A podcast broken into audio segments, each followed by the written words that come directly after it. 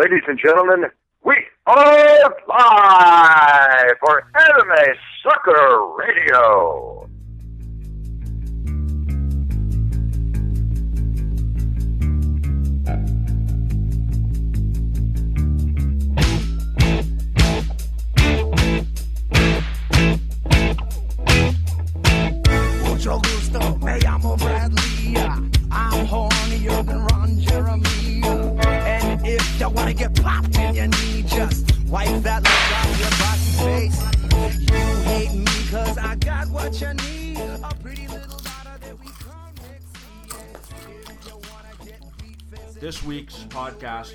Suck is brought to you by Lay's Salt and Vinegar. Thank you, Jeremy, for mm. bringing a bag of chips today. Yeah. You were jealous of my bag of chips. No last green. Week. Yeah, I had my green smoothie. Yeah, you were all healthy last week. I'm proud of you. You've gone back to the chips. Good on you. That's good living right there. I'm feeling good, buddy. This is like the this is an amazing show. I, I don't know how excited. You okay? You're dying. Yeah, I'm good there. here. I'm What good. Hell, take it easy on that. These right? chips. Take it easy on that. You want water? No back massage. You're good. Um, I'm pretty excited. I'm pretty stoked about this show because, as you can tell by the intro, we had Bruce Buffer introducing our little podcast. That is because we have him on the show this week. Yeah. My God, my voice. What is wrong with you right now? Seriously. Maybe don't talk. Just leave it to me, all right? Just go cough somewhere else. Go, go in the closet, please. We have Bruce Buffer on the show. He made a little bit of a mistake at UFC 159. I bet most of you have heard about that by now. Because everyone's talking about it. You know what's so weird? It's just that it's because he's never made that mistake before. You know, of calling the wrong winner. Yeah, he didn't make. He made that mistake this card. Last mistake, he called the co-main event the main event. I don't know. It's interesting. Bruce is maybe he's getting up there in age. Maybe he's he's going a little crazy. You know, maybe he's his brain is not operating properly. Maybe it's all the martinis and women are getting to his head. Have you did you hear about that? I don't know if you asked him about it. I mean, I think we've read a little bit about it. Fighters Only was talking about how he's a bit of a it's Fighters Only, that was right. Yeah, he was in. He was on the cover of Yeah. Fighters Only. He's a bit of a playboy, apparently. I would be too if I was, you know, single and wealthy. I'd be. Would play- I mean, come on, who wouldn't? Models, Yeah. and, models and martinis in Vegas. Come on. Models and martinis in Vegas. Eh? I guess what happens in Vegas stays in Vegas. Yeah, does it though? Sometimes you bring back something. But anyway, um, yeah. So we have Bruce Buffer on, but man, even better, even bigger. I wouldn't say better. No, not better, No, but bigger. I, I mean, like even better. Like you know, I mean, Bruce Buffer, awesome. But I'm I'm excited about this next guest. You can tell. We have Tito Ortiz coming up in the show.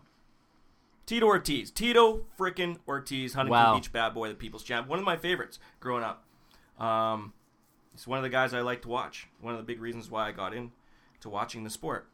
Obviously, you know, Royce Gracie had a lot to do with that too. But Tito Ortiz, I mean, come on, the guy was the man. he point. paved the way for what the UFC is now. Yeah, absolutely. Builder. Now, the only thing is, though, we're going to interview him, and, you know, we could probably ask him a million one different questions, Only a million and one?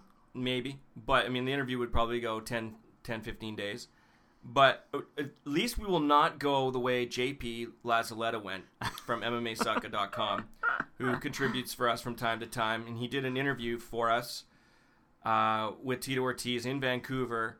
Um, I guess, you know, you frame it here, Jeremy. Yeah, well, he was. It was a, a starstruck moment. If you've ever heard of what that is, starstruck. You're sort of looking at this guy, and you're like, ah, my hero. And and JP just for the life of him, it- life it- of for him. for about thirty seconds, could not think of what question he, was was, going to ask Tito. Yeah. Uh. Uh. uh, it we kinda- promise you we won't do that, but Yeah. you gotta have a listen, and and, Yep. and here it is. So what's wow? Other than that, um, as far as uh, sorry, I just got lost train of thought. Keep recording. Uh, so oh, I just forgot the other question I had for you. okay, quick one here. So uh, as far as uh, your um, uh, as far as your gym goes, what was uh, it's, it's, it's doing well now? Yeah, actually, my gym's doing really well. You know, I started um, yeah, you know what? It kind of reminds me of uh, Chris Farley. Remember Chris Farley on uh, Saturday Night Live? Yeah, yeah. He used to have like a little sketch where he used to interview like celebrities, right? He goes, "Remember, remember, remember you know that time that you sang on the the, the Beatles? That was that's what that kind of reminds me of. what JP Lasletta did there with that interview. That was awesome. That's professionalism you get on MMASucka.com. Of course, you edited that out, didn't you? Yeah, was- that was that never made the video itself made the site, but was in the that part of the video never actually made. that- It's yeah. at MMASucka.com. this is awesome, man. These chips are awesome. Anyway, um, big big show. Let's get right to it, so you don't have to listen to our mugs talk anymore. Uh, you did a little interview with Bruce Buffer, like I said, and uh, I'm kind of jealous because I wanted to do that with you. But good job on on uh, getting them, and uh, here it is.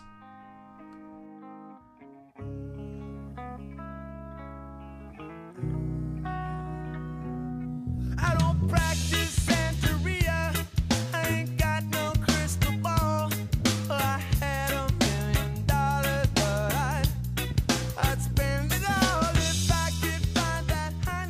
He's the voice inside the UFC's octagon. This man has called more fights than many of you have probably watched. He's Bruce Buffer. Bruce, thanks for joining us, man.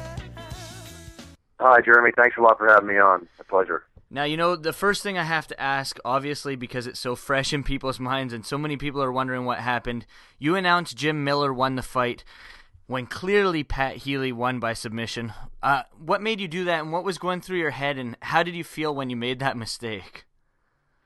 You know what? It's just uh, one of those things. I mean, everybody's human. I've announced probably, God, God only knows, I'd have to add it up, but probably in the area of 3,000 fights. It's never happened. Um, it's just a human error mistake, you know, and there's really no excuse for it because I'm the kind of guy that doesn't make excuses. So it's not that I try to hide anything. It's just when I started, it came out. Um, it was a visual mistake more than anything, and uh, you know, I corrected it, and that's it. Exactly. Was it was it because you've said Jim Miller's won so many fights now that you've uh, called his fights? you know, people can conjecture all they want because you know it's it, you know in that situation it's kind of funny how it brings so much attention. But um, uh, basically, you know, Jim is a warrior. He's a great fighter, you know, in his own right. And it's not really about how many times I've announced him as a winner. It's not about the fact they both had red beards, as people said, or sponsored by the same people, or whatever similarities you know a couple people pointed out.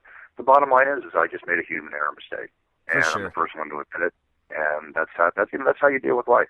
It's kind of like you know when you're in business and everything goes perfect for the longest period of time. We all love to have our streaks, and uh, you either are man enough to look in the mirror and say you made a mistake, or you sit around and you're in denial and you don't learn from it.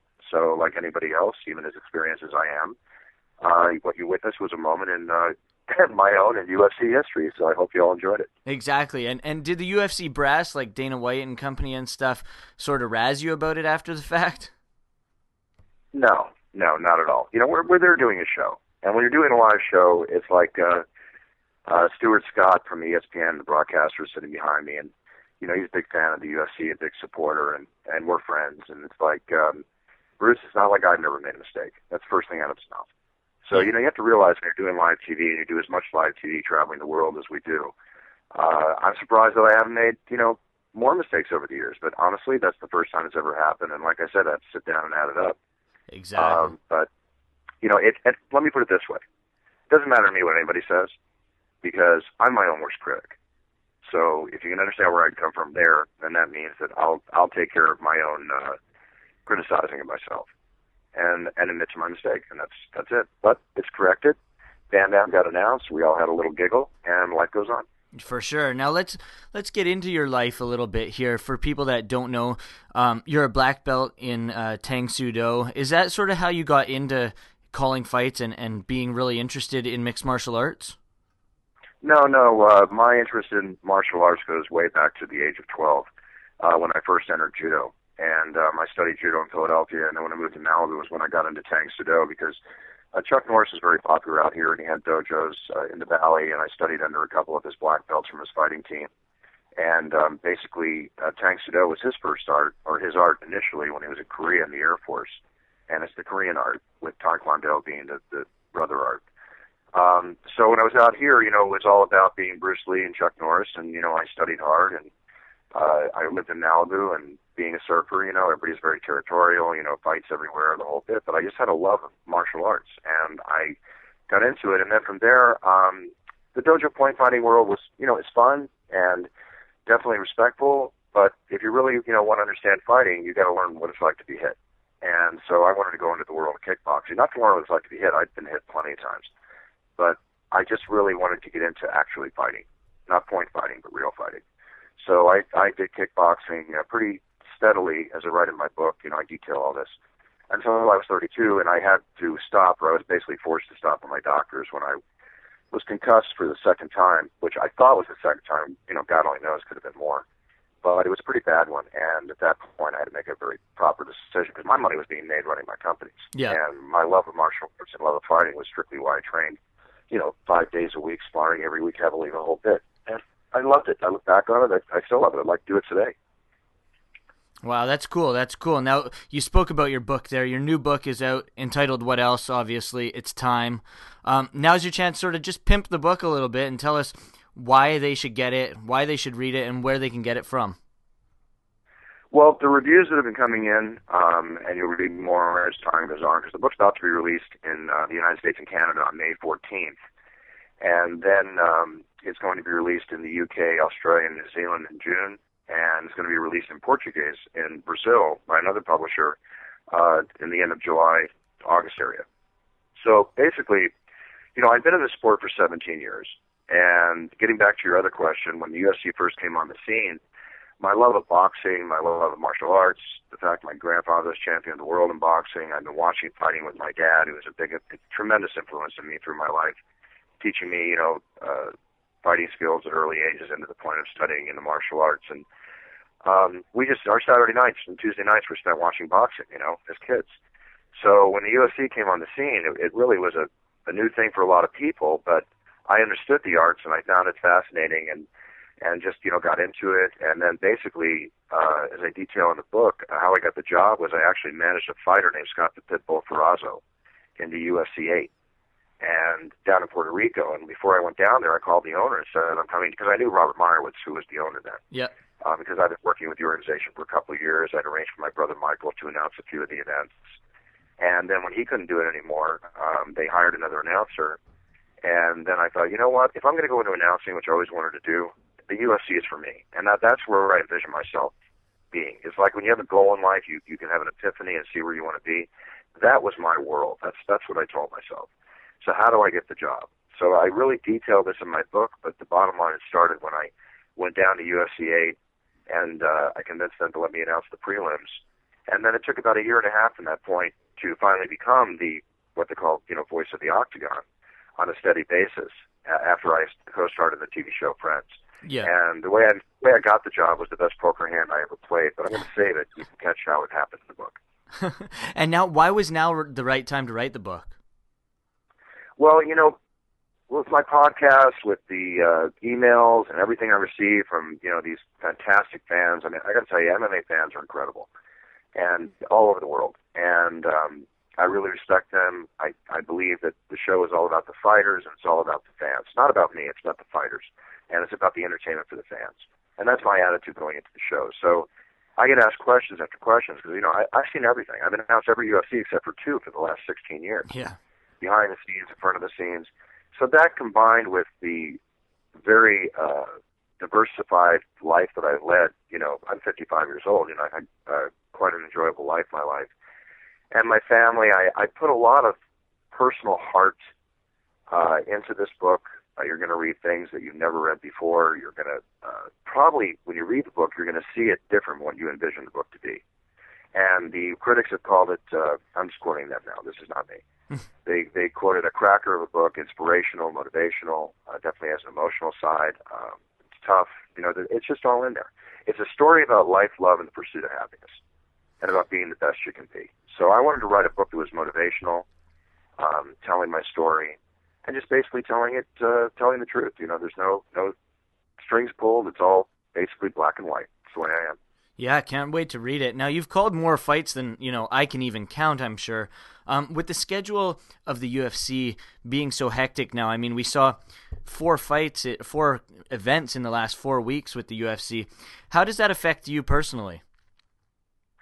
Uh, it's not affecting. You know, the thing is, is that in my job, as in the other people that lead this kind of lifestyle that I lead, which is I always kid, you know, it's like we always wanted to be James Bond as kids. You know, now I get to be James Bond, but I don't have to kill anybody. What I mean by that is I get to travel the world. I get to see amazing events. I get to be part of this incredible machine, you know, called the UFC locomotive that's just streaming uphill with incredible owners to work for and people to work for, and Dana White, Lorenzo, and Frank Fertitta, who, as I always say, I mentally bow to them every time I see them because if it wasn't for them taking over the UFC, you and I would not be having this interview.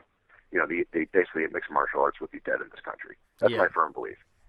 Um, so with that being said, you know, I get to be on this great team, and you know, if you ask me what's the most tedious part of it all, it's the travel. Yeah, of course, because you know when you're on the road 33 or more weeks a year just for this, not counting my other appearances uh, and the varied things that I do, um, you're basically gone three to four days a week.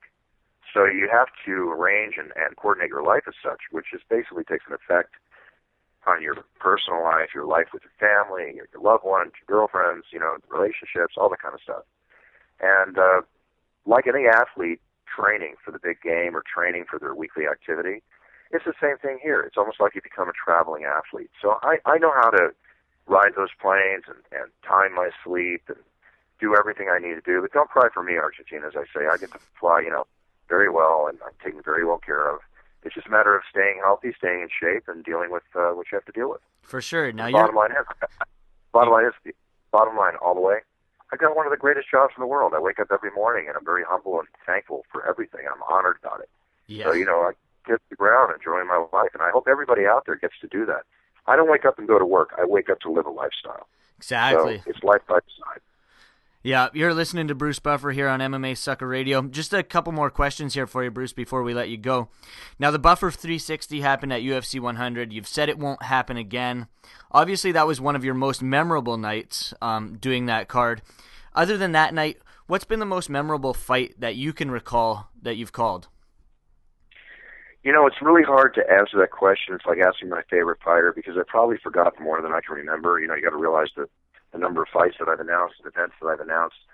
Uh, but you know, I have many memorable fights, and again, you know, in the book, which, by the way, just a plug. I have to give you myself a little plug. Of course. For those of you out there, you can go to Amazon.com and pre-buy the book now. You can go to PremierCollectibles.com, which has an amazing leather-bound collectible signed edition. They're selling very inexpensively. Um, or you can just go to BufferZone.net, and you'll see all the different stores you can buy the book at. And I really thank you if you do decide to read, and, and I hope you enjoy. Um, but in the book, you know, I detail many of the fights that I've seen that I thought were the greatest. But the bottom line is, is that every time I see the greatest fight, what I think to be, let, let's just take an example. Mm-hmm. We all think, we all thought, Stephan, I think that Stephan Bonnar Forrest Griffin's fight is definitely one of the greatest fights ever in the octagon. It was only a year or more ago that Shogun Rua and Dan Henderson put on one of the another of the greatest fights I've ever seen, if not the Yeah. fight of the year, in the octagon. And then two months later, suddenly another great fight happens, and another great fight. See, this is the whole thing. This Exactly. is one of the reasons, that many reasons I love our sport. I love working with the UFC because I'm a fan first. You know, Uh, that's bottom line, fan first. And we get to see all these great fights, and it's not like, oh, we'll never see that again. Well, you know what? Look what happened. There was another great fight, another great fight. There's so many great warriors that they have on their. I'm sorry. There's so many great warriors that they have, you know, in their on their bench. Yeah. Um, and for Silva being the great matchmaker that he is, he puts together these great fights. We're just we're just in store for so much entertainment.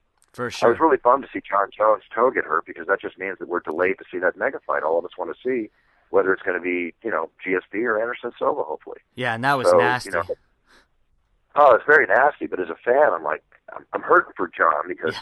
you know, he's a great kid and a good friend of mine, and I really, you know, love the way the guy fights. Um, and at the same time, as a fan, I'm bummed now because it's not going to be five months from now. God knows what's going to go on with. It. I hope it heals very quickly. Yeah. Now, two more quick things. I know you got to get going here, but I read on Wikipedia that you're the official announcer of World Series of Beer Pong. Seriously?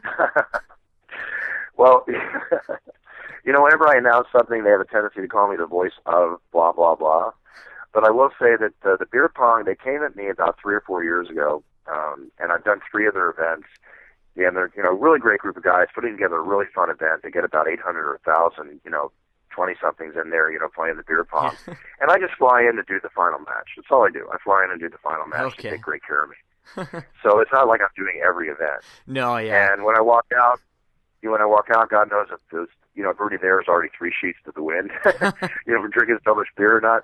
But it's a fun gig. You walk out, you go crazy. I get the the finalists a big championship introduction. You know, I'm I'm doing that for track and field in uh, in Edmonton, Canada, June Wow. 29th. Or um, I've announced NASCAR. You know, I've I've announced football. I was with the Washington Redskins, put my image on the Videotron before the kickoff. You know, I'm I'm a sports and entertainment announcer, but I mean, first and foremost, I'm the you know proud to say I'm the uh, UFC announcer.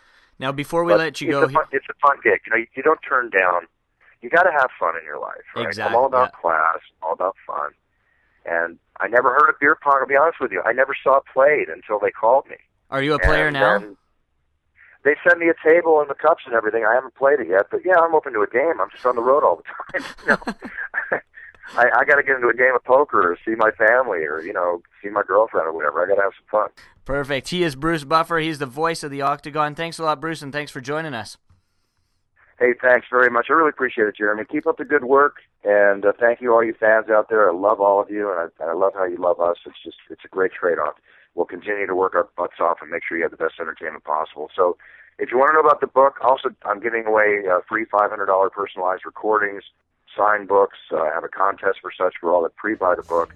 Just go to bufferzone.net. You get the information there, or you can follow me on Twitter at Bruce Buffer. I'll be making announcements there also. Thanks, Jeremy. Keep up the great work, man. Keep it going.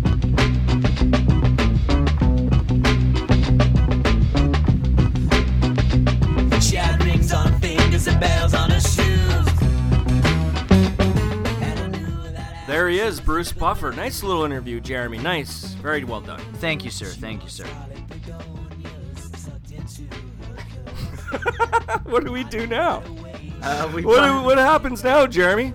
well, that interview was great. You know, Bruce obviously Yeah, obviously I said that. he takes he takes some offense to to himself doing doing wrong in the fight, and you know he had a bit of a blunder. Yes, he he said that Jim Miller won the fight when you know Pat Healy did. It wasn't because they both had red beards. It wasn't because he called Jim Miller winning so many times. It was just a human error. Yeah. Oh, when you're in front of millions of people like that, you know, you make an error like that, and you haven't made an error in, like you said, tons of years. Yeah. Other than yeah, exactly. I guess So, you know, whatever. Bruce is still the man. so was our awkward silence. That was pretty funny. we just stared at each other. Who wants to talk first? Hun, you do. What thought is going to come out of your head? You know what's awesome? Um, the fact that we have Tito Ortiz coming up next, I think that is, uh, I think that's pretty cool. And it's, it will not be an awkward interview like JP Lazaretta's interview. Um, so you know, enough talk. Let's uh, let's bring on Tito Ortiz. She was a psychedelic mess. We toured to the north, south, east, and west. We sold some mushroom tea. We sold some ecstasy. Our next guest really needs no introduction. He is being called the Huntington Beach Bad Boy, the People's Champ. He's probably called Dad quite a bit. He's hanging with us today on MMA Sucka Radio. Welcome to the show, former UFC light heavyweight champion of the world and UFC Hall of Famer, Tito Ortiz. Tito, thanks for doing this. Yeah, without a doubt, guys. Thanks for having me on the show. I appreciate it. Yes, I gotta ask you, man. You're retired. You're living the retired life. Uh, you're still a young man, but uh, you know you're retired, but you're still working, doing some other things. How has it been like? You know, you probably get a lot more time to spend with your family. Yeah, I highly doubt it's called retirement. I think it's just uh, going from one chapter to the next. You know, um, so I don't have to train, so I'm not away from my kids. You know, now I'm pretty much a full time dad. Uh, you know, I it's hard, it's tough. You know, I get up at six thirty every morning. I'm not a morning person, but I get up six thirty every morning, feed them, dress them, take them to school, go home, take a little nap, and uh, go pick them up at twelve. Then um, have an Andy come over for like four or five hours, go to the gym, sign checks, uh, approve designs for punishment athletics, you know, approve designs and uh, all kinds of uh, different stuff for punishment nutrition, you know, and then uh, get as much work as I possibly can for the guys and girls who we uh, are clients for Primetime 360 for our management side of it. So I'm really not retired. It's a lot of work and a lot of business and you know that and trying to get time to teach classes on Tuesday and Thursday for the kids at Punishment Training Center. So it's it's work. It's very a lot a lot of work. I gotta ask you though, taking your kids to school, do you get a lot of parents looking at you and coming up to you and stuff? It must be kind of funny. No, yeah, it's cool. I mean, like I say, man, I'm like a super dad. It's, it's, it's I love it. It's uh, get little milestones with the kids. You know, uh, where I just finally got potty trained with them. No, no more diapers. You know, they just turned four, so they did it with no problem at all. You know, it's been two weeks now. They're, they're just uh, you gotta support them, man. Tell them how much you love them every single day, and just just try to do the right things as a dad, and that's what I'm trying to do. But uh, at schools and you know the, the kids' parents come up to me, and it really just uh, comes down to you know I, I'm an average guy. I just I've worked hard to get where I am today, and you know I just try to support my kids as much as possible. So have you gotten a phone call from the principal's office saying, "Son, uh, Tito, your kids have uh, been using the double leg takedown quite a bit these days"? no, my kids know better. They don't do that. Journey gets my actually the son kind of looks like me. Journey, he he gets a little rough with kids, and one of the teachers kind of came up to me, so I had a conversation with him, and he stopped automatically. You know, uh, my kids are really really respectful. You know, I, I treat them, I teach them a lot of. uh respectful things, you know, positive reinforcements. Every every single week we got a different word we use, you know. Uh, the uh, last word we uh, used actually is uh, presentation, and uh, the week prior to that was patience, and you know, trying to get all the p words in right now to kind of teach them the right things. And next week's going to be positive, and just try to do the right things as a father, man. You know, my mom and dad didn't do well for me, but I was able to learn from watching movies and you know, just trying to be respectful. So I'm gonna teach my kids the right way. Is martial arts something they're interested in? You know, my oldest son Jacob actually wrestles in grade school right now, and he came up to me and he says, "Dad, I want to fight in the UFC." I just like looked at him and go, "Jacob, if you get your master's degree, you could fight." So by the time he finishes his master's degree, he he won't be uh, wanting to fight. I don't think, but you never know. Um, I just, I mean, my deal I want to make with my kids is make sure they get their masters. You know, I'm going to be able to financially uh, support them to get their, you know, to get their bachelor's degree and hopefully their master's degree. And uh, my son Jacob's 11, and he already knows. He's like, Dad, well, I'm gonna, I'm to get my master's in uh, business. And made me laugh because he goes, they're not going to run your companies for you, Dad. made me laugh better. I'm doing the right things. You know, my ex-wife is doing an amazing job with my oldest son Jacob. So I'm just trying to follow, uh, and you know, kind of her footsteps and uh, you know, everything I thought that a great dad would be as footsteps and do the same thing with my two sons, Jesse and Journey. Well, let's talk about you for a second. Um, before we look forward, I want to ask you, looking at your past fights, okay, win or lose, all right, which fight would you love to have back again? Like, which fight would you like to redo, actually? I don't know how much time you got. No, uh, give me, give us one. You know, first time, of course, the Forrest fight. The last Forrest fight, I just, I don't understand what the judges were looking at. Mm-hmm. I just, I'm beside myself. I, I really, really, I was very angry. I mean, the judging. I mean, you drop a guy three times, you take a guy down five times, you ground a pound him each round. He never took you down, never dropped you, but he still won the fight. And for the first time in UFC history, they scored attempts or throw or was it strikes attempted? I've never seen that in UFC history that they did strikes attempted. But I mean, I think that's the number one fight that I think I would take back. But like I say, um, it was my last fight. Um, they say warriors are supposed to go out on a shield. Um, you know, I think I went out carrying my shield still. Um, I, you know, after the injuries I had prior to that, you know, I never used excuses after the fight saying, "Oh, I was injured." Or that. No, I fought. I fought it the way I did. You know, uh, nine weeks prior, I had uh, meniscus, 50% of it taken out, and I still got through the camp. You know, my uh, neck, I had a ruptured disc, and I still got through the camp, and I never looked for excuses. I went in, I fought as hard as I possibly could, and I swung for the fences, you know, and I thought I won the fight. All my fans thought I won the fight, and, mm. you know, for Forrest to run out the way he did, and the Dana had to go run after him, you know, it kind of made me, you know, start thinking, was there something going on that I didn't know about? And I looked at it and I seen the way Joe Rogan was uh, broadcasting the fight, and it was kind of one-sided.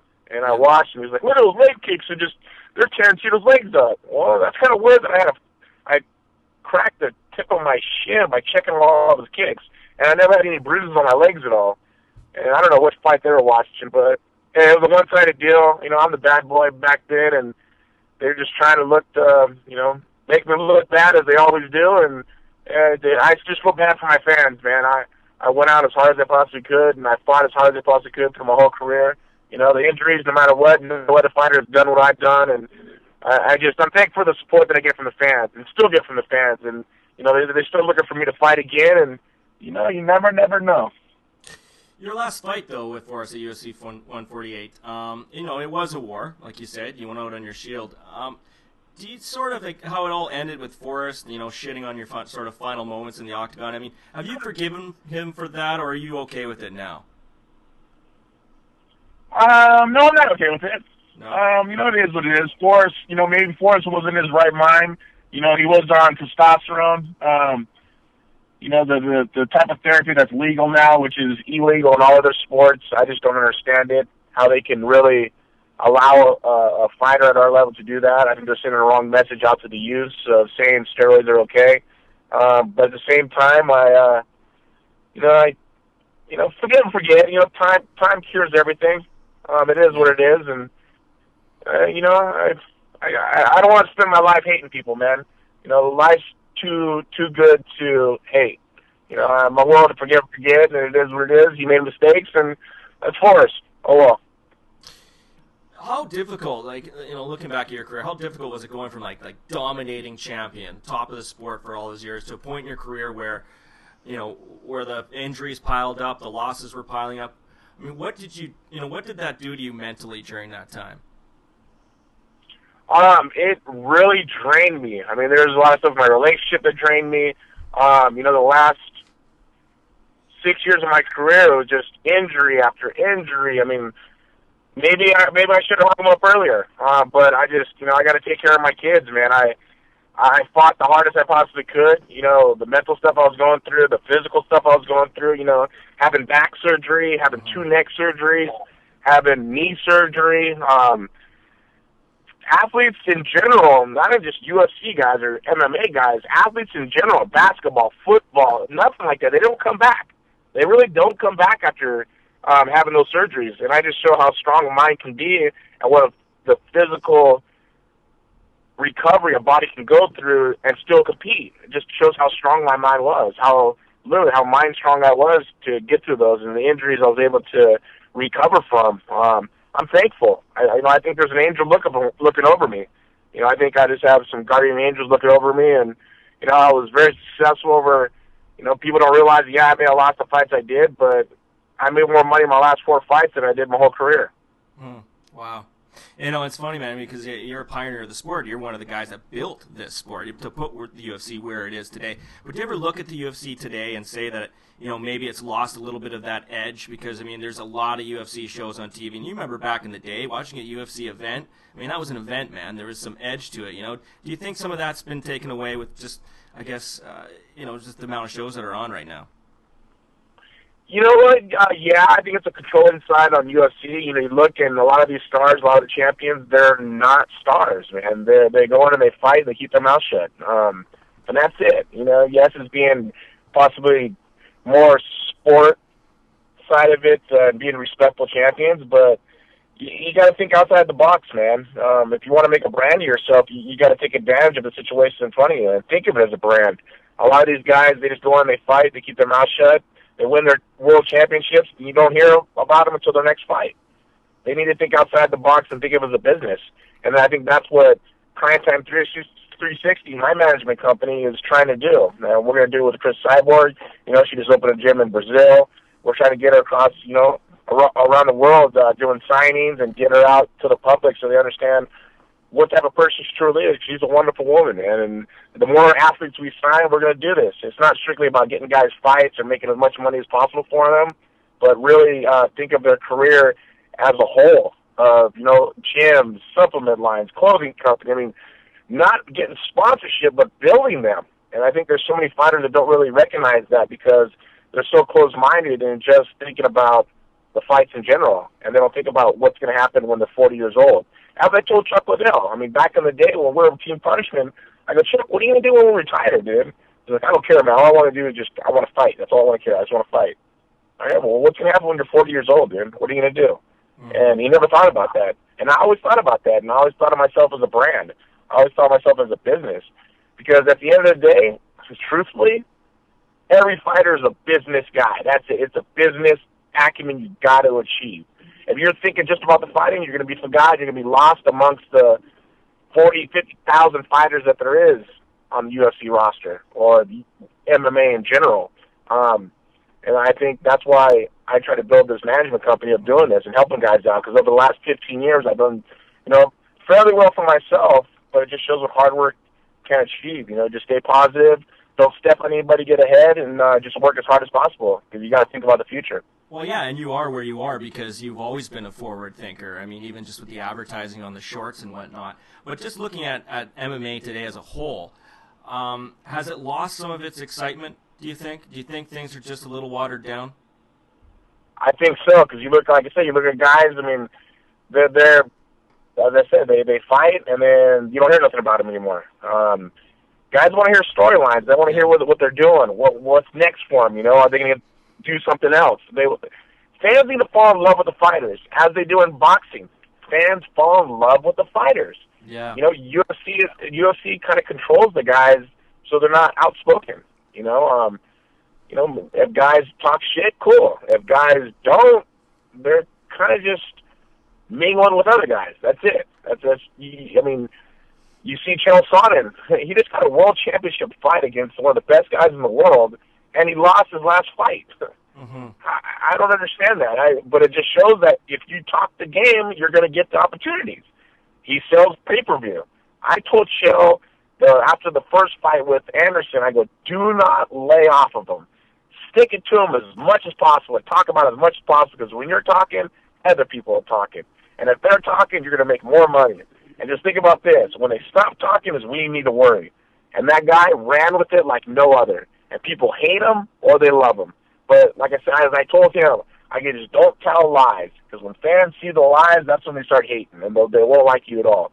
But if you tell the truth, maybe you know you've been this and been that around. But if you tell the truth all the time, they're like, "Wow, really?" And they take it for you know uh, a respect value, I think. But uh, the last fight, I mean, I, I watched Chael against Bones, and uh, Mm-hmm. you, when you talk the talk, you got to walk the walk. I mean, at least when I talk smack, I backed it up. You know, I I, I fought my ass off. You know, um, besides Chuck, no one other person stopped me or submitted me. Um, I, I went out and I, I fought my ass off. I fought like no other, and um, you know, I got split decision losses. I got uh, you know the the fights that I fought as hard as I possibly can do, and you know, split decision losses. You know, decision losses. It was just those things that I went in. I fought as much as I possibly could and as hard as I could, and I left to the judges. Sometimes I probably shouldn't have, and submissions that I probably shouldn't have, and it just uh, you know I fought my ass off. And I think Chael should have did the same thing too. And if you're gonna talk the talk, you got to walk the walk. That said, though, how cool would have been if, if at some point in your career you and Chael had a fight? I mean, just imagine the promo for that. You know? Well, you know what? I have to tell you a little history between me and Chael, we actually wrestled against each other in college. Yeah. Um, he wrestled at Oregon State. I wrestled at Cal State Bakersfield. And on my birthday, that son of a bee, he actually pinned me on my birthday in like 45 seconds. He was a he was a Greco-Roman. You know, he wrestled for the Olympics for Greco-Roman, and he hit me with a headlock and he pinned me on my birthday. And I ran stairs that night. I swear for at least 35 minutes. And the next day we wrestled against Oregon State, and the duel came down to my match. And I wrestled number 10th guy in the nation, and I pinned him. And I thought in my mind it was like that hard work that I put in the night before after I got pinned. Most guys quit. Most guys will cry and go in the corner and just like feel sorry for me, whoa, whoa. But in my mind, I was like, no, I'm not going to be stopped. And uh, through my career, I've been that opportunity. I've had those things where I can say, whoa, whoa, the woe is me, and but I've always battled through. But I mean, I like Chael. I think Chael's an awesome guy. Um, you know, we have had a conversation before, and you know, he's thanked me a few times, and I really, really like Chael. But if we would have fought, you know, he's 185 pounder. Yeah. I'm I'm a 205 pounder. The size difference is big, as you can see against Johnny Bones Jones. But Yeah. hey, well, we would still great pay per view. Oh, but at the same time, you know, like I said, I, I like Chael, but it's competition. I guess it'd go back to him on my birthday when he stuck me that I would actually take that hatred and take it out of them. Do you know you got the itch though to get back in there? I mean, I know you say you're retired, but what would it take to get you into a Legends fight? Like, who? What kind of opponent would it take for you to get into a Legends fight and get in there one more time? I think Forrest owes me. I really do. I think he, he owes me. I think he owes the fans. And you know, I thought about this one. You know, um, before I got my neck surgery, I said no possible way. After I got my neck surgery, you know, Dr. William Smith did an amazing job. Um, I got to get knee surgery next week. I get ACL replacement, meniscus replacement. Um, I just got to see how I heal up. You know, my neck's almost 100% now. It's probably about 90%. Um, I just got to see how I heal up. You know, I I just turned 38, and I I feel pretty young. You know, mentally, I'm still here. You know, I've never been hurt seriously bad. You know, with my head, any type of contusion or anything. Um, you know, I I speak fairly well. You know, I could finish my sentence with complete sentences. So, I, uh, you know, I. Uh, I don't know, man. I've, I've thought about this, and it's just crossed my mind. You know, now that I'm single, you know, now I'm a single father. Um, I, you know, I still got to support my children. Um, I, I thought about this. Where do I go though? Yeah, would it be in would it be in the UFC? I mean, would that be ever a possibility? I don't know. I guess I'd have to sit down with Lorenzo, you know, and, and see if it made sense to them. You know, they they hate me so much. I just I don't know if it would be with them. But you know, do I do my own promotion? You know, do I join up with somebody else and take a mm-hmm. bigger bigger chunk? But? I, I don't know. I I mean that that that that time hasn't even came close. As an, I mean, it came an idea, but that time hasn't even came close to even think about sitting down with somebody. Right now, I just got to take care of my knee surgery. I got to take care of my children. My kids depend on me, and that's it right now. And I'm just trying to do the best thing I possibly can, and uh, just be a great parent. You know, be responsible and just do the right things. And um, it really comes down to what the future holds for me. what Uh, I uh, want to have fun this summer, man. I haven't had a summer off in a long, Yeah. long, long, long time, and I want to have fun this summer. You know, take my kids fishing and stuff, and you know, enjoy myself for a summer. I I need it. This is a, a a vacation that I need over the last fifteen years, I think. so UFC's kind of pissed at you. You're saying is it because of the whole cyborg thing? Um, I hope not. That that was just a that was just a business deal. You know, I this last fight she made triple the money she would have made in two of her fights with UFC. She made great money, amazing money. I was happy with it, and it was a business decision. It was nothing personal at all. It was strictly business. That was all it was, and they they didn't have any future for her. They said, "Well, we'll sign an eight fight deal, and uh, we'll see where she lies." I can't do that for my my client. No way. We signed a three fight deal. She fights the number one, or excuse me, number two contender, which ended up dropping out. She fought someone else, stopped her in two minutes. Now she fights for the title against uh, uh was it Marcel Mar- Marissa Cohen? Marloes Coenen. Yeah, Marloes Coenen. Yep. Coenen. Yep. Marcus Coenen. So she'll fight for the world title, Yep. and then she'll have one title defense, and her contract will be done, and we renegotiate. Um, and I mean, like I said, her last fight, she made amazing money. She got guaranteed money, no win lose money. It was guaranteed money, and she got a big chunk of pay per view. I mean, it was great. I mean, I, I did a great job on my side of it, and it was just one of those things that uh, I got to look out for her future. You know, when she came to me, she's Altito. I became the world champion, and the only thing that changed was I had a leather belt with a gold medallion on it on my waist. That's the only thing that changed. I was like, "What do you mean?" She goes, "I still live in an apartment. I still drive uh, truck. Nothing else changed in my life. My bank account never changed." I said, "Well, I'm not going to promise you anything, but I'm going to give you every opportunity in the world to make that money." And I think I've done that. And she's this last camp. She was like, "You know, this is the best camp I've ever had in my life." And you know, I helped her with her wrestling training. I helped her with some other training. Uh, we got her a great team around her with, uh, you know, uh, Jason Parillo. Um, she had a lot of guys that she worked with in jiu-jitsu, and she was like, "This is the most positive environment I've ever been around any of my camps." And I'm very, very thankful to have you guys. And I think I did my job really well. You know, she she came in and she fought her butt off, and you know, she. I'm telling you, I watched this girl spar, and she got the hold back on her sparring partners. Like she is mean. I mean, this girl is. She's well, she's Brazilian, man. She's mean, mean, mean. I mean, I, I watch her, and she's like, she'll get punched just to kind of get mad at me and kill the chick she's sparring with. Would you have you gotten in there with her at all? She hit you? Um, I, I wrestled. I wrestled a little bit with her. Uh, But I mean, you like, know, um, well, right now I can't because I, I have. Uh, I just recovered from neck surgery. Um, I'm going to get knee surgery now, so it takes about a month to recover from that. Yeah. But uh, prior, I did. When after I had my back surgery, I, I did jujitsu with her, a little bit of wrestle with her, and that was the first girl that actually defended my shot. And I was like, wow, this girl's really, really good. And then when I started my management company, she came to me and says, will you manage me? I was like, of course I will. You're one of the baddest girls on the planet. And people try to sit there and say how bad Ronda is. yeah. I'm telling you, Ronda won't make it out of round with her. I guarantee you, she will not make it out of a round with her. Everybody thinks that Chris is a, a striker and that's it. I watch her do jiu-jitsu, and she literally looks like a black belt, dude. I, I watch her, and she her positioning is really, really good. You know, and Ronda is a submission girl, and that usually gets thrown out the window when you get punched in the face, or get elbowed in the face, or kneed in the face, and that's what makes uh, Chris so dangerous. You know, she's like Evangelista Silva in his prime. Yeah. Dangerous, young, fast, strong, great position, great striking, and she hits like a ton of bricks. I mean, I watch her drop sparring partner after sparring partner. I got sick of calling sparring partners because no one wanted to show up. So Tito, when, let's let's make this fight happen. Ronda Rousey and, and Cyborg Santos. What do we got to do? And is it going to take the UFC to introduce a you know a different weight class and, and maybe a few more wins for Rousey where she gets bored with that weight class for for it to happen?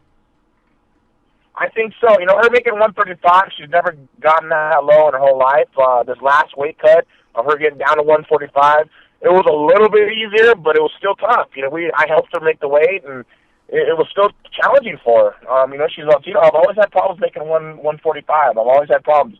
I'm telling you, it would be impossible to make 135, and I see that, especially for a woman. You know, um, I, I have a lot of respect for Dana now. After you know, I, I read an interview. He was talking about adding more weight classes to the women's division. Um, and it's great to see. You know, he went from saying women's don't have no reason or even no idea of being in the UFC because we're not going to do any type of uh, girls division in UFC to all of a sudden signing um, Ronda Rousey and adding in 135 pound weight class and now doing the Ultimate Fighter. And I was like, this is awesome. And all of a sudden, him talking about doing other weight classes now, that is great just to see. I'm glad he's doing that. And, uh, you know, I would like to see uh, Chris compete at 145 there. There's a lot of girls at a weight class and you watch Invicta, you know, Shannon actually is doing an amazing job with Invicta. Um, and it's growing. It's growing really, really fast. You know, I did. I know they did really well on uh, was it online uh, pay per view sales. So it's just one of those things that's just growing and it's getting bigger and bigger and bigger. And and I think the people, uh, excuse me, the competitors that do the best fight are women. They Yeah. put on an amazing fight. You you look at uh, Ronda's last fight, and it was very impressive. I mean, you saw a girl defend a uh, submission and end up beating the hell out of the girl and, and getting a submission herself.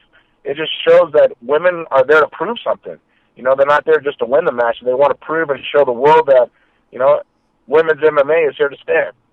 And that's exactly why you know Primetime 360. You guys went after Cyborg. You you see the future that the sport, women's MMA, is growing fast. It's exciting, and why not get behind one of the best, right?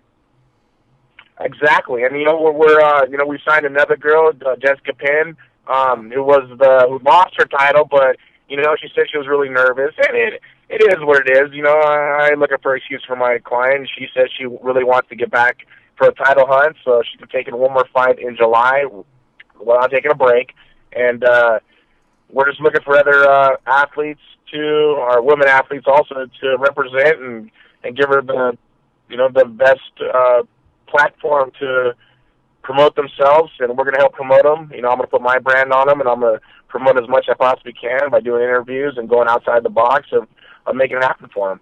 All And other guy fighters too. Yeah, exactly, man. Uh, and that's you know big things are coming for you with that, man. Like I said, you've always been a forward thinker. Um, last question here for you: uh, Will there be another Tito Ortiz book? Because I mean, there's a, still a lot more Yes. chapters. You know what I mean? Uh, I I left it open ended just for that reason. You know, um, I actually when I wrote the book, uh, I got finished it when I was 31, and since 31 till now, there's more stuff that has happened in my life that is the most craziest, unrealistic stuff that people are gonna like go, "Are you serious?" Stuff that is the truth, the stuff that has happened that people would either kill themselves or go to prison or have a drug addiction. and I was able to do it with my head on my shoulders, with respect, with integrity, um, on all levels. You know, uh, relationship wise, business wise, fight game. As a father, um, like I say, integrity is a big word in my, in my uh, vocabulary that I really stick to. And uh, you know, being a respectful father, you know, I have three boys that I support you know 100%. And and um, you know my fight career, I made a lot of great decisions. You know maybe some bad decisions I probably shouldn't have did, but I I, I just was defending myself the only way I knew how to do. No one ever taught me. I did everything on my mo- my own um, decisions, on my own experiences that I lived through life, and that was the only way I did it. You know, um, I never had a manager um, besides Dana White. You know, I may have had a couple guys that helped me get to the point, uh, but all the decisions I made were on my own. And maybe I made some bad decisions, but I made some decisions at the end of the day that uh, made me defend myself. It was, you know, I, I can never trust anybody my whole life, and all of a sudden, from after my last book was done, that's the only way I knew how to survive, and it was a survival mode for me. That's all I knew how to do, and I think my second book will be amazing because the stuff I went through and the stuff I was able to achieve to this point, and how my life has ended up over the last six months, it's just I, I'm I'm wowing myself. I just every day I wake up and I try to be as positive as possible and just try to give an environment for my children that I never had as a kid, and, and that's my main goal in life is is to achieve great things and hopefully spread the word where people listen. You know, knowing that they're not alone, doing stuff alone, that people can do it at any level and achieve greatness, and I think I've done it. Um, you know, self fulfilling prophecy, as they say. You just got to believe in it, and you got to make it happen. And don't think any other any other way, and don't listen to the other people who try to hate on you, and just believe in your dream and never stop. Okay, one last thing before we let you. We do this with all our, ba- our, our big guests that we bring on. Um, it's called the Sucka Rundown. We say a name or topic. You give us the first word or thought that comes into your mind, just completely on the fly. You ready? Yep. All right, here we go. Sucka Rundown.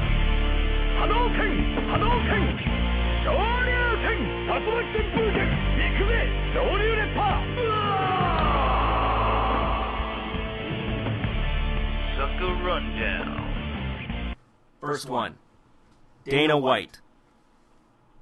Great businessman. All right, number two, Ken Shamrock. Woo! I like Ken a lot, man. People understand. I really, really like Ken a lot. He, he he's made me a lot of money. Um, Hall of Famer. Fatherhood. Hard work. Uh, musician you listen to the most right now. Um, right now, um, I'd say Swedish House Mafia. All right, favorite TV show when you have time to watch TV. Favorite TV show that I watch? Wow. Um, You a Game of Thrones guy? what's that? Are you into Game of Thrones at all, or you know? No, I just see, that's one of the things. It's like I, I I have my kids, and it's like I'm in bed by eleven. I'm up by six thirty. Um, all right, here we go. SpongeBob. There we go. I was just gonna say something probably Nickelodeon. I don't know. Um, Yeah, Brock, SpongeBob. yeah, Brock Lesnar. Uh, smart guy. I think that's the only guy that could come in and get a world title after one fight and and make as much money as he did. I think he he was smart by coming in and and making really really good money and stepping out and get right back in the. WWE. All right, last two. Tito Ortiz. Wow, me. um, huh. I know I That's a good one. All right, you got God, I don't. I got. I got. I, I don't know. I want to. I mean, God. I don't think about myself. I don't know. I'm, I'm so. I'm so damn giving. I don't I'm think gonna- about myself ever. Um, We'll just call you uh, forward thinker, pioneer. You know what I mean? I'll say There you go, for pioneer. Legend. There you go, pioneer. Legend. Absolutely. Pioneer. Yeah. Last Okay, one. legend. Last one. Punishment athletics. a brand that's building that'll take over the MMA world. Dude, that's awesome, man. We really appreciate you doing this, and just let people know where they can, uh, you know, like you've been talking about a lot of your endeavors. Just let people know where they can get a hold of you in the social media universe, and and uh, shout out some punishment. Yeah, of course. Uh, of course, my clothing company, No Punishment Athletics. People go to punishment.com. Uh, of course, they can go on Twitter um, at Tito Ortiz, um, on Instagram, which is Tito Ortiz 1999, which I started Punishment Athletics. Uh, of course, my nutrition line, Punishment Nutrition, uh, Primetime 360, um, and Punishment Fight Gear. Um, you know, I, I just have all these businesses that I started. I'm just, you know, it's all an umbrella punishment. Everybody goes through through life of punishment. If you want to be the best in the world, you got to get through punishment mentally, physically to become the best. And that's what brands punishment in general for life. No matter what walks of life you do, or excuse me, what work of life you do is either you're a business guy and you wake up at six in the morning or five in the morning and you bust your butt for twelve hour days, or you get in the gym and you do eight hour days. It's punishment. You know, when you hit that alarm clock, you're like, why do I do this? It's to be successful. If you want to be successful, you got to endure punishment. All right, Tito, we really appreciate you doing this, and just uh, let people give a shout out to your Twitter, by the way. Yeah, Twitter, of course, is at Tito Ortiz. You know, I'm up to about uh, almost 400,000 followers, and uh, I got some great fans, and I'm just trying to build my social media, man. Social media is very important. I wish I would have had that when uh, when I fought. You know, every everything I did was strictly by emails, and I answer my own emails. I do my own Twitter. I do my own Facebook. You know, I do my own Instagram. I do everything myself, man. What keeps me busy and it keeps it real. And I answer my own emails. I answer my fans. I don't have anybody else doing it. It's me doing it, and I think that's what makes me so real. I've always been like that to my fans. I've always been hands-on with my fans, and I mean that's what separates me from the rest. I think I just try to be real and try to be honest, and you know, like I say, I don't step anybody get ahead, and always reach down to help those as I come it up myself. That would be funny if you had uh, Twitter back in the early 2000s. I, I would, that would be Yeah, that'd have been awesome, dude. That would have been that would have been scary actually, because I would have said like how it was like no other, and people would have probably hated me more. I was I was a young punk kid back in the day. Well, Tito, nobody hates you. Uh, everyone freaking loves you, man. Like you said, uh, you're a legend. You're a pioneer, and we really appreciate having you on. And uh, all the best to your future endeavors. I want to see you in the cage one more time. You got to do it. I don't like the way you went out the last time. You got to do it again. Well, you never know. You know, I, like I said, you can never say no. You never know. All right, Tito. Thanks a lot for doing this. Awesome, guys. Thank you so much on the show. I appreciate it.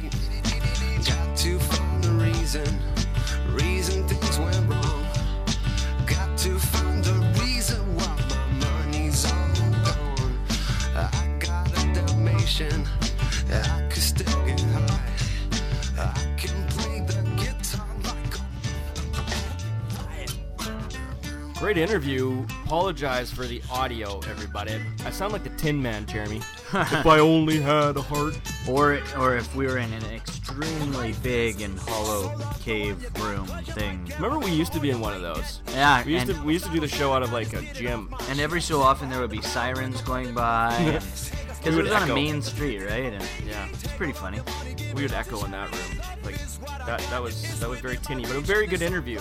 A lot, in 35 minutes. That was awesome. I could keep talking to him. Like I said, we had a million and one different questions to ask him. And uh, we want to thank Tito Ortiz for coming on and uh, opening up. I mean, it sounds like he's keeping the door open for a return to the cage. Do you not think? I do think, and, and yeah, and if if it's against anyone, it's going to be against Forrest Griffin from the sounds of it. Speaking of uh, returning to the cage, UFC 159. We had Jon Jones, Chael Sonnen, and most people know the results by now. Chael lost, and uh, Jon Jones beat him to a pulp. And he beat his toe to a pulp as well. Yeah, yeah. Jon Jones's toe is a pretty nasty picture. Um, he, I guess he he broke it when he was pushing off. Yeah, that's what the that's what the, point. the the GIF looked like, or the GIF, or whatever you want to call it. That's what it looked like. Looked like he was pushing away, and and his toe just sort of went the other way. just like that. Made that noise too. Um, but speaking of comebacks, Chael Sonnen apparently not going to retire. He wants another fight in the UFC, and apparently he wants it against uh, Wanderlei Silva. Yeah, these two have had quite the beef for, for, for some time now. Um, you know, with all the, the talk Chael did when he was talking about Brazil and all that other stuff, Vanderlei didn't really take that too uh, too lightly. How much you want to bet that that's going to be in Japan? Better as hell not be in Brazil. No. Oh, yeah. You know, ew. that it could be in Brazil. I I would. I mean, I would be pretty good. Wanderlei Silva, Chael Sonnen in Brazil. I think they'll be in Japan if it were to happen. Yeah, yeah, it, it would be something for the ages, that's for sure. It would be hyped up immensely as all Chael Sonnen's matches are. What else on that card? Um, a lot of people complained about the card. It was very mysterious with some things. The Michael Bisping Alan Belcher fight. Obviously, the way it ended was interesting. The poke to the eye. Alan Belcher had to get um, some stitches done on it, but there was an eerie voice in between rounds during that fight as well, which I don't know if you've caught the clip of it, but it was it sounded very satanic. The the echoey voice that was Like the one that I did with Tito Ortiz. yeah, it was sort of like that No, actually. but like, was there seriously? I never heard of this. What are you talking about? it, it you never heard the echoey voice. Maybe we should play it. Okay, you have it with UK. You find it. Just play it. So you, yeah, you get it. Uh, I guess so. Alan Belcher didn't look very good though. I don't know if it was Satan that did it to him. I don't know. He looked like junk, but, But- you know who looked good? You do. Roy Big Country Nelson. Holy shit! I don't know if he looks good, but he uh, he knocked somebody out again. That's four knockouts in the last five fights. That was pretty crazy. He's uh, you know what got me actually here? They they said you know Dana White said that him and Joe Silva were talking, and Roy Nelson could get either Mark Hunt or um, who was the other guy that he mentioned? Do you remember? Mark, Mark Hunt. Hunt. Or someone else? But Mark Hunt doesn't make sense to me because if Mark Hunt beat Junior Dos beats Junior Dos Santos, then uh, he shouldn't be fighting Roy Nelson next. Yeah, that's true. I mean, I, I, I guess uh, Roy Nelson, he called out the winner. Actually, he wants Daniel Cormier was the other yeah, name. Daniel Cormier was the other one. Yeah, thank you. Brain fart there. Um, but uh, Roy Nelson said after his fight that uh, you know the UFC lines him up, he knocks him down, and he wants uh, the winner of uh, of uh, Velasquez uh, Silva. Be an interesting tussle. Yeah, um, would it though? I don't know. I, I don't think the UFC really wants to put Roy Nelson in a main event heavyweight title fight. Do you? I mean, I know he's a good story, like but I mean, really, do you want Roy Nelson to be selling pay per views? I know he's a fans love him. And I guess in some ways it, it'd be a good story, but I don't know. I, I, don't, I don't think Roy Nelson could beat the likes of uh, of a Cain Velasquez if it ever, came down to it, or even a Junior Dos Santos. no, and he's fought Junior Dos Santos already, and Yeah, and so, he I mean- got beat up, but he didn't get knocked out. It was pretty crazy. Yeah, so I think there's a certain level that he can get to in the heavyweight division, and I don't think it's a title shot. But hey, I mean, uh, would you like to see him fight Daniel Cormier? Mm, I I mean, if Daniel Cormier decides to stay in the heavyweight division, he's sure as hell not going to fight. You know, if Cain Velasquez were to retain his title, he's sure as hell not going to fight Cain Velasquez. no, I personally would like to see him drop down to 205 because he's a smaller heavyweight. His body frame, if he lost some pounds, would be it'd be an easy cut down to 205. And he's fast. He'd be very. It'd be a different sort of level for him to fight at 205.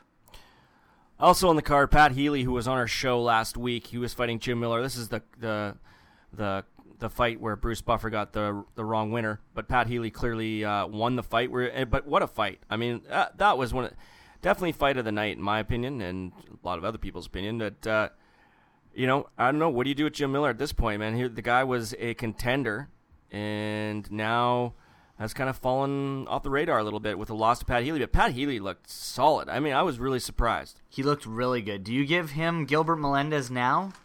I why not? Might as well. I mean, I mean, you probably should fight a guy who's coming off a win, but maybe. But just- that was a very close fight. So Yeah, I mean, I- I understand that, what you're it- saying. That would line up the next lightweight champion. You know what Let's I mean? do it. Do it now. Yeah, absolutely. Gilbert Len- Melendez and, and Pat Healy. I think that's a great matchup. They were supposed to do it twice before. Didn't happen. So make it happen now. Why not? Hey, you- you're onto something, Jeremy. You know who else, who else looked good was Sh- uh, Sara McMann. Wow. Or do you think?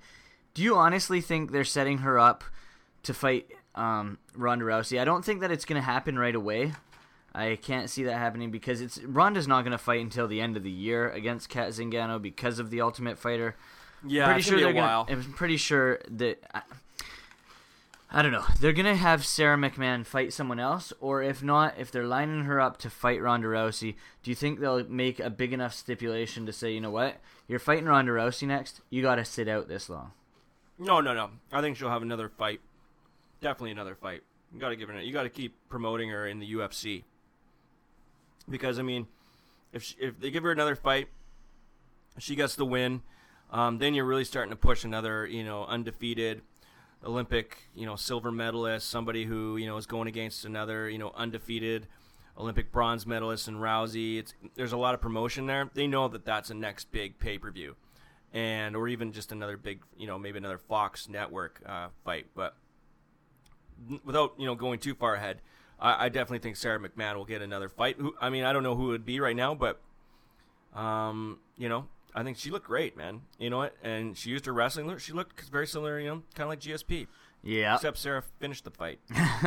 Anything else on this card you want to touch on before I make one other uh, comment about something else? There's just a weird card altogether. I mean, I, I didn't mind it. A lot of people are kind of you know bitching about it, or kind of slamming it a little bit, saying it was kind of ho hum. I don't know if it was ho hum. They had its moments. I mean, you got to remember, there's like what one, two, three, four, five, six, seven, eight, nine, ten, eleven, twelve fights on a card, right? Most 11 part. fights on this card. 11, 12 on most cards. So not everyone's going to be a barn burner, but I mean, it's just some weird things that happen. It's just going to be, and that's kind of the charm of the whole thing, of the whole UFC 159 that will be remembered for is having you know ghosts in the machine. Exactly. tonight. yes. At the UFC 159 post fight press conference, Dana White mentioned that he received a phone call from the likes of Anderson Silva requesting his next opponent. The weird thing is, he didn't mention who it was going to be against. He didn't mention that Mm. he was asking for Jon Jones. Many people are speculating that Anderson's asking for George. No, Um, no, I think it was Jon Jones. Do you? Jon Jones does not want to fight Anderson Silva. I heard He's been somewhere that- asking for Alexander Gustafsson. I've heard somewhere that uh, I don't know where I read it, but someone was alluding that it was actually Jon Jones. Dana White actually did admit that it was Jon Jones. Did he not? I read somewhere, but maybe I'm wrong. But I would assume it's Jon Jones. You're going to call Dana White right after Jon Jones beats the crap out of Chael Sonnen, like right after. I'm sure as hell he's not phoning at that exact moment to say, "Hey, I like to fight George St. Pierre." You know, he's You're phoning because speaking in he's ex- George's accent. no, I was trying to do Anderson Silva there. I was trying to do. I can't. Anyway, I'm sure as hell thinking that he called Dana White right after that fight because he was pumped. He's like, I want to fight that guy, Jon Jones. Let's do it. I'm, I'm, I'm leaning towards that. Yeah, he, he phoned him and asked for a super fight. He didn't ask. Dana White didn't mention who the super fight was against. He simply said Anderson asked for a super fight following UFC 159. So obviously, you know, conclusions are made that it's going to be against Jon Jones. I don't think it's going to be against George. I mean, we keep talking about this, keep talking about super fights, and it just they aren't going to happen. It seems like it just. How long do we have to wait here? Like, it's just make it happen. Do you think Jon Jones wants to do it? Doesn't sound like it. It sounds like he wants to fight uh, Alexander Gustafsson next. Ah, ah, why? I mean, I don't know. And Like- supposedly next in line for Jones is actually Lyoto Machida, but with Jones, with yes, it is actually. I know that, but I without with with Jones being out because of his foot, there's no way he's going to be back in in in at least a few months. That's right, Um, they Machida are, they're make- going to throw Machida versus Gustafsson. Yes. I was just going to say that. Yes, but you didn't because you had chips in your mouth. Machida versus Gustafsson uh, should happen first. Absolutely. Because, like you said, Jon Jones is out for a while. And then let's have Anderson Silva, Jon Jones. I don't really care about. Let's let's let's have the super fight now. Let's do it now. I'm tired of this talk. Just make it happen. Make it happen, UFC. There. I think they heard me. Yeah, they musta. Anything else? UFC 159? No, No. nothing else. Anything looking forward at all that you're, you know, coming up? Uh, nothing in the not so distant future. No. What is the next UFC card? Is it at UFC on FX? Yep. Belfort in versus uh, Rocco? in Brazil should be a good one. Um, May 19th. That's a ways away to wait. Yes, it is. And the next pay per view is not until the 25th of May. So there's some stuff in between. Maximum Fighting Championships has a card coming up next Mhm. weekend, I believe. Um, you know, there's the event where Fallon Fox is fighting, I believe, as well. Oh, that's up. that's. gonna- I'm gonna watch that. I'm, absolutely. Yeah, for sure. Yeah, So- I'm gonna watch watch him her fight. I'm not really. Are you? I'll, is it prob- really? I'll uh, probably tune in. They've built it up enough. You think that's why? I mean, well, of course, that's they want everyone to tune in because look at the freak show. Well, yeah, yeah. That's how they're promo. I mean, come on, that's why they they put her on, him her on there. Should they? She's fought on their card already. I know, but I mean, people are gonna be interested for that for her. Yes, of course, exactly. Not the main What do I event. call? Not the main event between Mike Kyle and uh, Valentin Overeem. Don't want to see that one. No. no, it's just I don't know. Really? Are we done with that topic yet? Yeah, I actually think we're almost done with the show. Oh, okay. Uh, people are still talking about Fallon Fox. I'm just tired of it. Yeah, I don't just shouldn't be fighting chicks. Is my opinion. There we go. End of story. End of our show. We want to thank Tito Ortiz for coming on. Bruce Buffer for joining us and talking about why he's the man. I'd like to thank the Tin Man. The Tin Man who wishes he only had a heart. And uh, Punishment Athletics. Make sure you guys check them out. Go to their website. Check them out on Twitter. Check them out on Facebook. Go to their website at punishmentathletics.com. That's punishmentathletics.com. They got some cool gear. We'll have a coupon code uh, up on the site for you guys to get some uh, percentage Swag. off. Yeah, percentage off some clothing. I'm looking at their site right now. Some nice. You know, one thing about punishment that Tito's really done. Like, I mean, obviously he's promoting the women and, and being a manager of, of one of the best women fighters out there. But he's got some good women's gear, like the the girls kick ass shirt and uh, you can't break me, girl shirt. I think it's some. He's got great models on here too. Modeling all the all the stuff. Sure. Anyway, go punishmentathletics.com. Again, thank you, Tito. Thank you, Bruce. Thank you, everybody, for listening. And just to let you know, you can listen to us on Stitcher, iTunes. We're on iTunes again. We are Jared? on iTunes. Son of a gun. Thank goodness. And uh, where else? I think that's about it. All Face- right. See you later. I'm Chris Farley, and my guest tonight is one of the greatest musicians, rock musicians, I guess, I guess, songwriter ever. God, God, it sounds so stupid. Man, idiot. I never know how to start these things. You're doing great, Chris. Really? No, I'm not. Anyway, I guess I, I didn't need to say anything because, I mean, everyone knows who, who you are. You're Paul McCartney. It's a pleasure to join you, Chris. You remember when you're in the Beatles? Yeah, sure. God, that was awesome. Yeah, it was. Okay. Uh, oh, um, remember when you, you uh, went to Japan and uh, at the airport they arrested you because you had some pot and uh, in all the papers and all that? Well, to be honest, Chris, I, I'd kind of like to forget all that. Idiot! God, so stupid. What a dumb question. Oh, no, Chris, listen. I get asked that in all my interviews. Um, Maria Shriver just asked the same question last week. Really? Did, did you know that she's married to Arnold Schwarzenegger? Yeah, I heard that. Did you see Terminator? No, I missed that one. Uh, that was an awesome flick. Yeah. Okay. Oh, re- remember when you were with the Beatles and, and you were supposed to be dead? And uh, there were all these clues like uh, you'd play some song backward and it said Paul is dead and er- everyone thought you were dead. Yeah. That, that was just a hoax, right? Yeah, I wasn't really dead. Right. Um, remember Be- Beatlemania? Where those where those four guys on stage and they look like you and t- and uh, they played Beatles songs. Yeah, I heard about that. That was almost as awesome. Um, did you, did you meet the guy that played you or? No, I, I didn't. Uh, I did. And nice guy.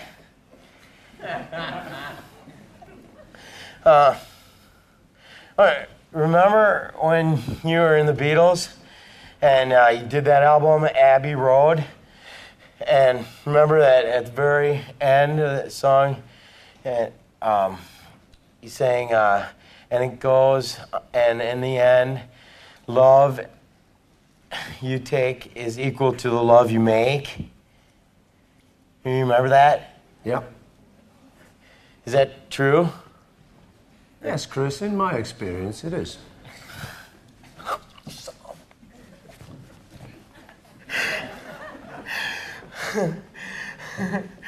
Well, that's it for this week's show. Thank you, Paul, for God being one of the greatest. I mean, living legend, or um, the legend of rock and roll, or, and or just thanks for being on the show. God damn it! I tell you, I hate this. I knew I'd screw this up. You did fine, Chris. Really? Yeah, you were awesome. Really? Thanks. Remember when, when I was telling you about the movie Terminator? Because you really ought to go see that, because it's really awesome. They have uh,